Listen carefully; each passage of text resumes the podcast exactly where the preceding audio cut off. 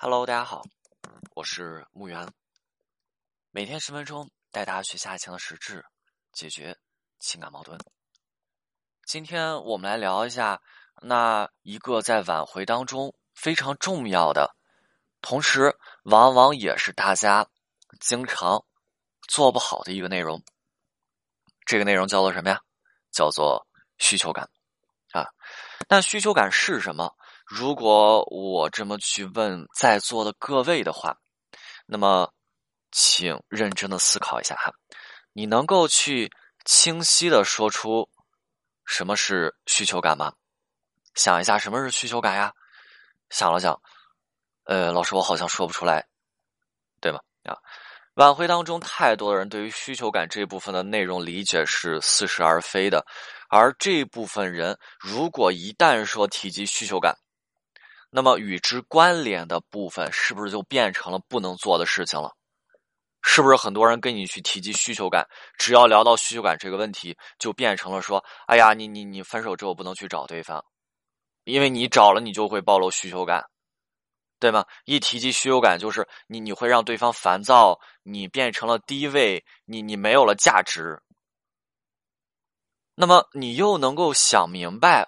他为什么说你去找对方就变成了低价值，就变成了一个低位，就会去让对方烦躁了吗？想不明白对吗？所以是不是这样子的情况之下啊？那作为挽回主体的你，你想不明白，你压根儿就不清楚，也搞不明白哦。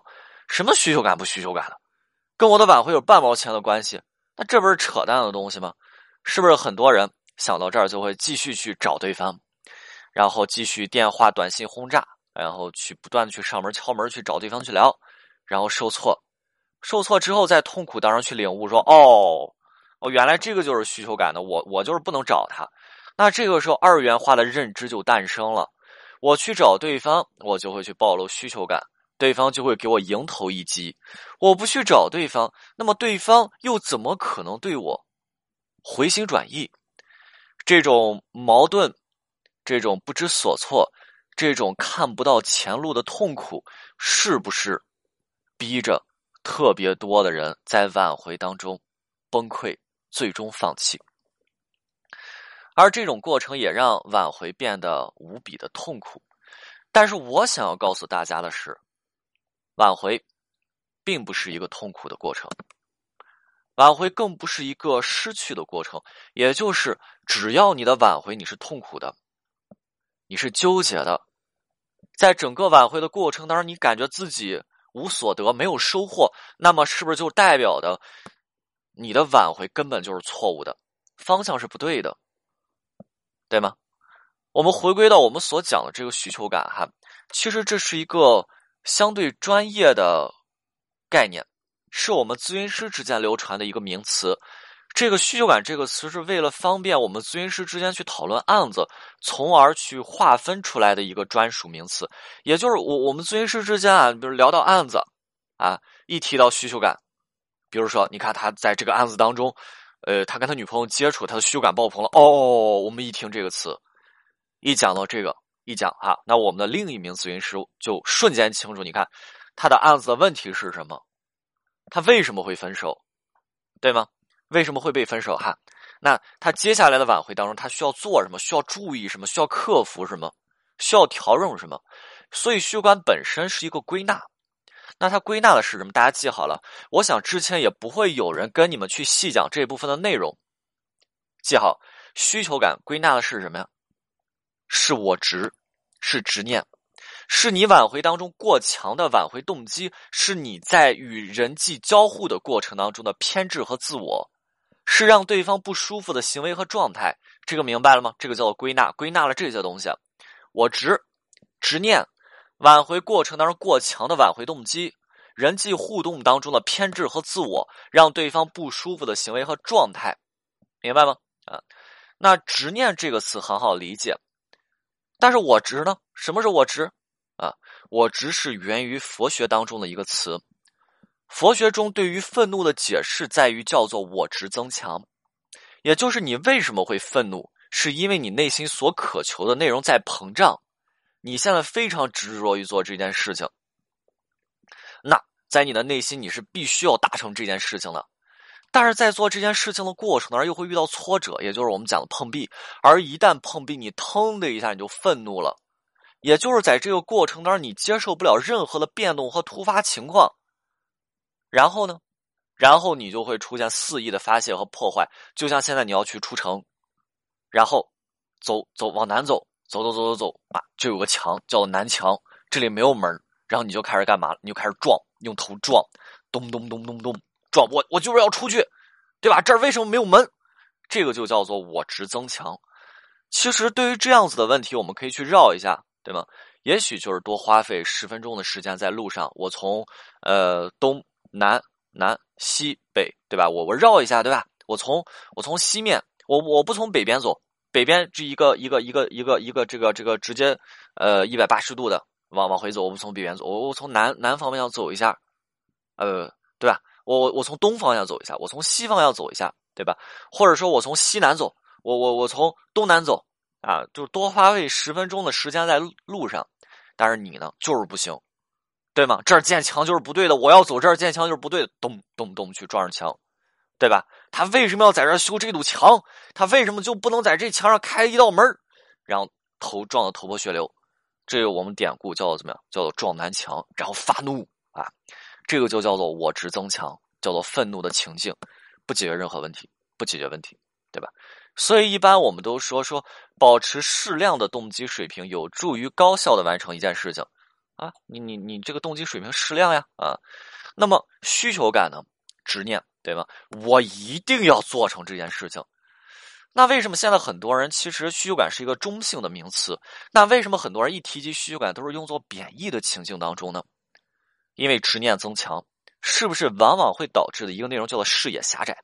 明白吗？给大家举个例子啊，就是有一位男生去相亲，然后见第一面跟这个女生见第一面出来吃饭嘛，然后哇，就是看着女生已经在餐桌上等着了，男生走过去，哇，这女生真漂亮，就特别想跟这个女生在一起，所以男生这个时候怎么样？舔了舔嘴角流下的口水，然后搓了搓手，对吧？这个是什么？是男生见到女生表现出来的一些个体态问题。对吧？那么这种体态问题，我们就叫做说猪哥哥啊，猪哥相啊。那这种表现是男生下意识当中去流露出来的，我只增强内心，他会有在外在的行为进行反应。但是这些内容在女生眼里体现的是什么？猥琐、流氓啊。那紧接着这一名男生又怎么样？这是这是真事儿啊，相亲真事。男生来找我咨询了，说我为什么没有女生喜欢我？然后这一名男生就坐到了女生的旁边啊。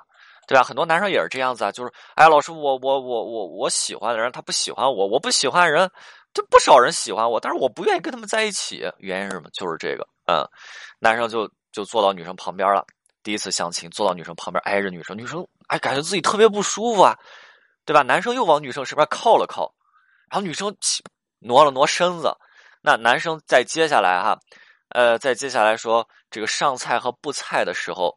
对吧？你分呀餐具啊，上菜往哪吧，就是不自觉的就想要跟女生有这个身体接触，比如说拿个勺子碰一下人家的小手指啊，那菜的时候碰一碰人家的胳膊，所以最后的结果是什么？啪，女生甩男生一巴掌，然后走了，流氓。这就是男生的状态，对吧？男生的我只是想要跟女生在一起，他要紧紧的去靠向女生，但是问题是什么？是不是所有的一切都是男生在纵容自己的欲念？所以我们一直都在说啊，说人生就是像是一场修呃修行一样，《西游记》大家读过吧？啊，《西游记》大家读过吧？就是《西游记》记的啊，其实本质是什么啊？不是师徒四人取西经啊，这是本质是一个人的修行啊。这个内容也是我们心理学当中讲的本我、自我以及超我的概念啊，冰山模型啊。就比如说，大家大家这个孙悟空啊，孙悟空大家都喜欢对吧？非常厉害。就是一个跟头十万八千里啊，铜头铁臂啊，七十二变，可谓是神通广大。但是同样，孙悟空的特点还有一个，就是这个孙悟空想做什么就做什么，对吗？这就是道家修行当中所讲述的，叫做心源不定。啊，心源不定指的就是我们人的内心啊，就是会会会有非常多的这种欲望和欲念、念头、想法啊。那这些想法、念头，他们的力量是非常巨大的，对吗？我我们人类想说，有一天我希望能不能上上天，然后我们飞机就发明了，对吧？那有一天我们想说，我我我这个我这个能不能对吧？你就是能不能去到另一座城市走过去？要要要要成这好几天，甚至说要要几个月，甚至跨越比较远，要要按年来算啊。那么发明什么汽车代步、火车，对吗？那这个我们能不能漂洋过海游轮啊？这种念头想法，比如说晚上能不能亮起来火柴，还有什么呀？蜡烛、电灯啊。所以说，你看它的力量非常的巨大，念头。那电视剧、电影当中一句特别俗的台词：“用之正，则造福万民；用之反，则贻害无穷。”也就是，如果你不会去约束你内心的欲望，你只是无止境的让它去发散，那么它就只是一只会破坏的野猴子，只会不断的伤人。嗯，比如说，你看这个孙悟空去闹地府，对吗？他去做什么事情了？修改了生死簿，砸了阎罗殿，看起来爽吗？非常爽。对秩序的一种破坏，对吧？就是一阵特别开心，结果呢，地府乱了秩序，游魂野鬼来不及投胎，对吧？恶鬼趁机逃亡，为祸人间，甚至孙悟空自己花果山上的猴子也需要去被牵连和惩戒啊！所以，我们从小就在修行，而这一重的修行，也就是我们说的心理学当中，我们从一而终，一辈子都在进行的内容，叫做社会化。那这种执念无限的增强，不加以约束的状态，是不是就是我们心理学当中讲的哦？你会在你的行为、你的言语，也就是你的言行当中啊，向对方去展示你这个人的本质是什么，对吧？比如说我们刚才去讲这个相亲，你想一想，这个男生到这个女生眼前，给这个女生展示什么？流氓，耍流氓，非常自私，伤人，对吗？嗯，这个这个女生啪一巴掌就走了。那那挽回呢？非常多人分手之后，他们非常难受。这样子的状态是自然的哦，呃，也是真实的。毕竟真正爱过的人，怎么可能轻易放下？但是如果因为自己的难受就去一直为难对方，啊，是不是会显得自己整个人非常的啊怎么样糟糕？对吧？非常糟糕。就比如说，如果因为自己不满意。啊，跟对方去聊一次不满意，分手之后想对方解决问题嘛？想对方聊，但是因为自自己不满意，哎呀，我今天聊的不满意，我我，哎呀，我我刚走，我我又回去敲门去找对方，对吧？也许对方正在吃饭，你你不能吃，你必须跟我聊通透了他。然后刚聊完，对方啊刚聊完，然后一会儿回去了，不行，我又不满意，我我又又去了，咚咚咚，你你给我出来，我要跟你聊，对吧？一遍一遍去找对方啊，今天聊到自己非常不满意，我怎么样？我找你，明天找你继续。是不是整个人会显得非常的自我？那如果是因为自己的心痛，所以就要求对方必须接自己所有电话，对吧？我很难受，你要接我的电话，你为什么不接我的电话？你怎么可以不接我的电话？我给你打了电话，你刚才在干嘛呀？分手之后，是不是会显得整个人非常的怎么样？对吧？啊，非常的自我。那如果因为内心的疼痛嘛，刚才说了，必须要接自己所有电话，一个电话打不通，无限制打。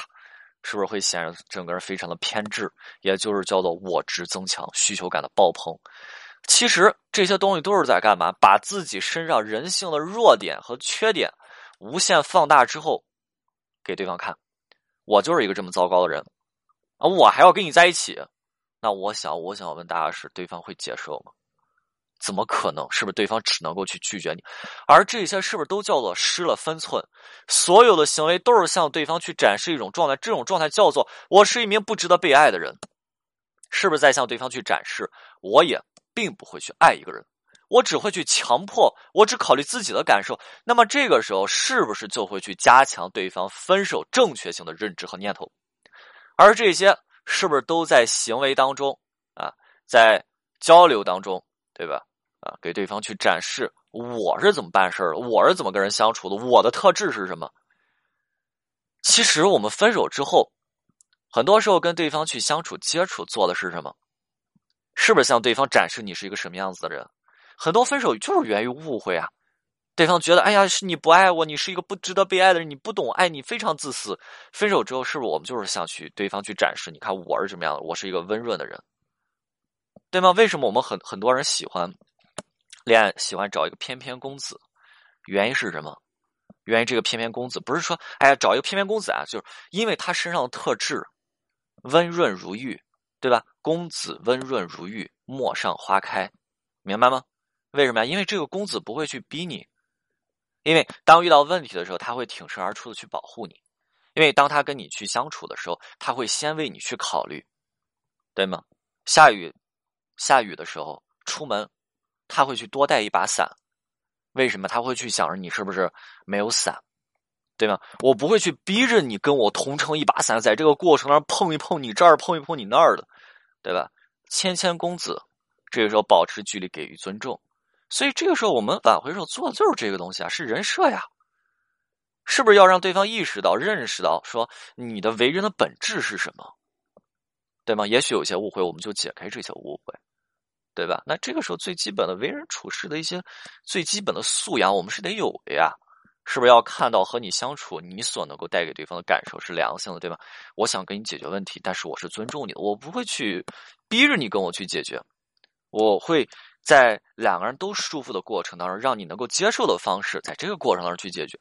当然，很多人挽回是逼着对方解决问题，但是一逼这问题能解决吗？扩大化，明白了吗？这个就叫做需求感。需求感本身是一种执念，核心是为人处事的表达，然后真实的去传递给对方是你这个人的本质和特质。明白？挽回的过程是这个，就是很多时候需要你去调整、进修以及去克服。明白吗？啊，不是说说啊，老师，我我我为什么我需求感爆棚，所以我挽回不了？不是这些东西。我们挽回不是要去聊你什么东西没做好，而是接下来你得做好什么呀？所以我们挽回不是说去批判自我，你这儿不好那儿不行，那是干嘛呀？这这数落一个人，对吧？那我挽回时候要干嘛？要做什么？就是呃，我们这儿是怎么做，对吧？要怎么去？精修，对吧？要要怎么去在这个地方做好这个内容啊？你看，你原来这儿有一个小小的遗漏啊，我们是不是如果这么去做，挽回过程当中不是说去沉浸在过去，而是去展望未来，我该怎么去做？我需要怎么去做？明白吗？所以我发现很多人，呃，咨询的过程会进行一个攻击和批判，你人很差，然后去进行一个这个样打压，打压让你失了分寸啊。但是未来怎么去做，很少有人去提过。挽回是未来，不要沉浸在过去啊。OK，今天内容就到这里，我们下次再见。